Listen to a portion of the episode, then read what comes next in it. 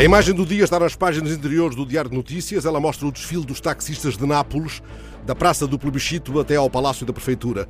Eles transportam aos ombros a urna que representa a morte do táxi. Levam o próprio ofício a enterrar, protestando deste modo contra as restrições impostas pela crise sanitária e contra a falta de apoios ao setor. A urna que eles transportam, coberta por flores, tem o símbolo luminoso que os táxis ostentam no tejadilho. Na parte da frente, uma inscrição: Aqui jaz a categoria de taxista. Entre os manifestantes já não vai Alberto Soeiro, o taxista napolitano que fez um poema para Maradona, o deus que os de Nápoles viram partir.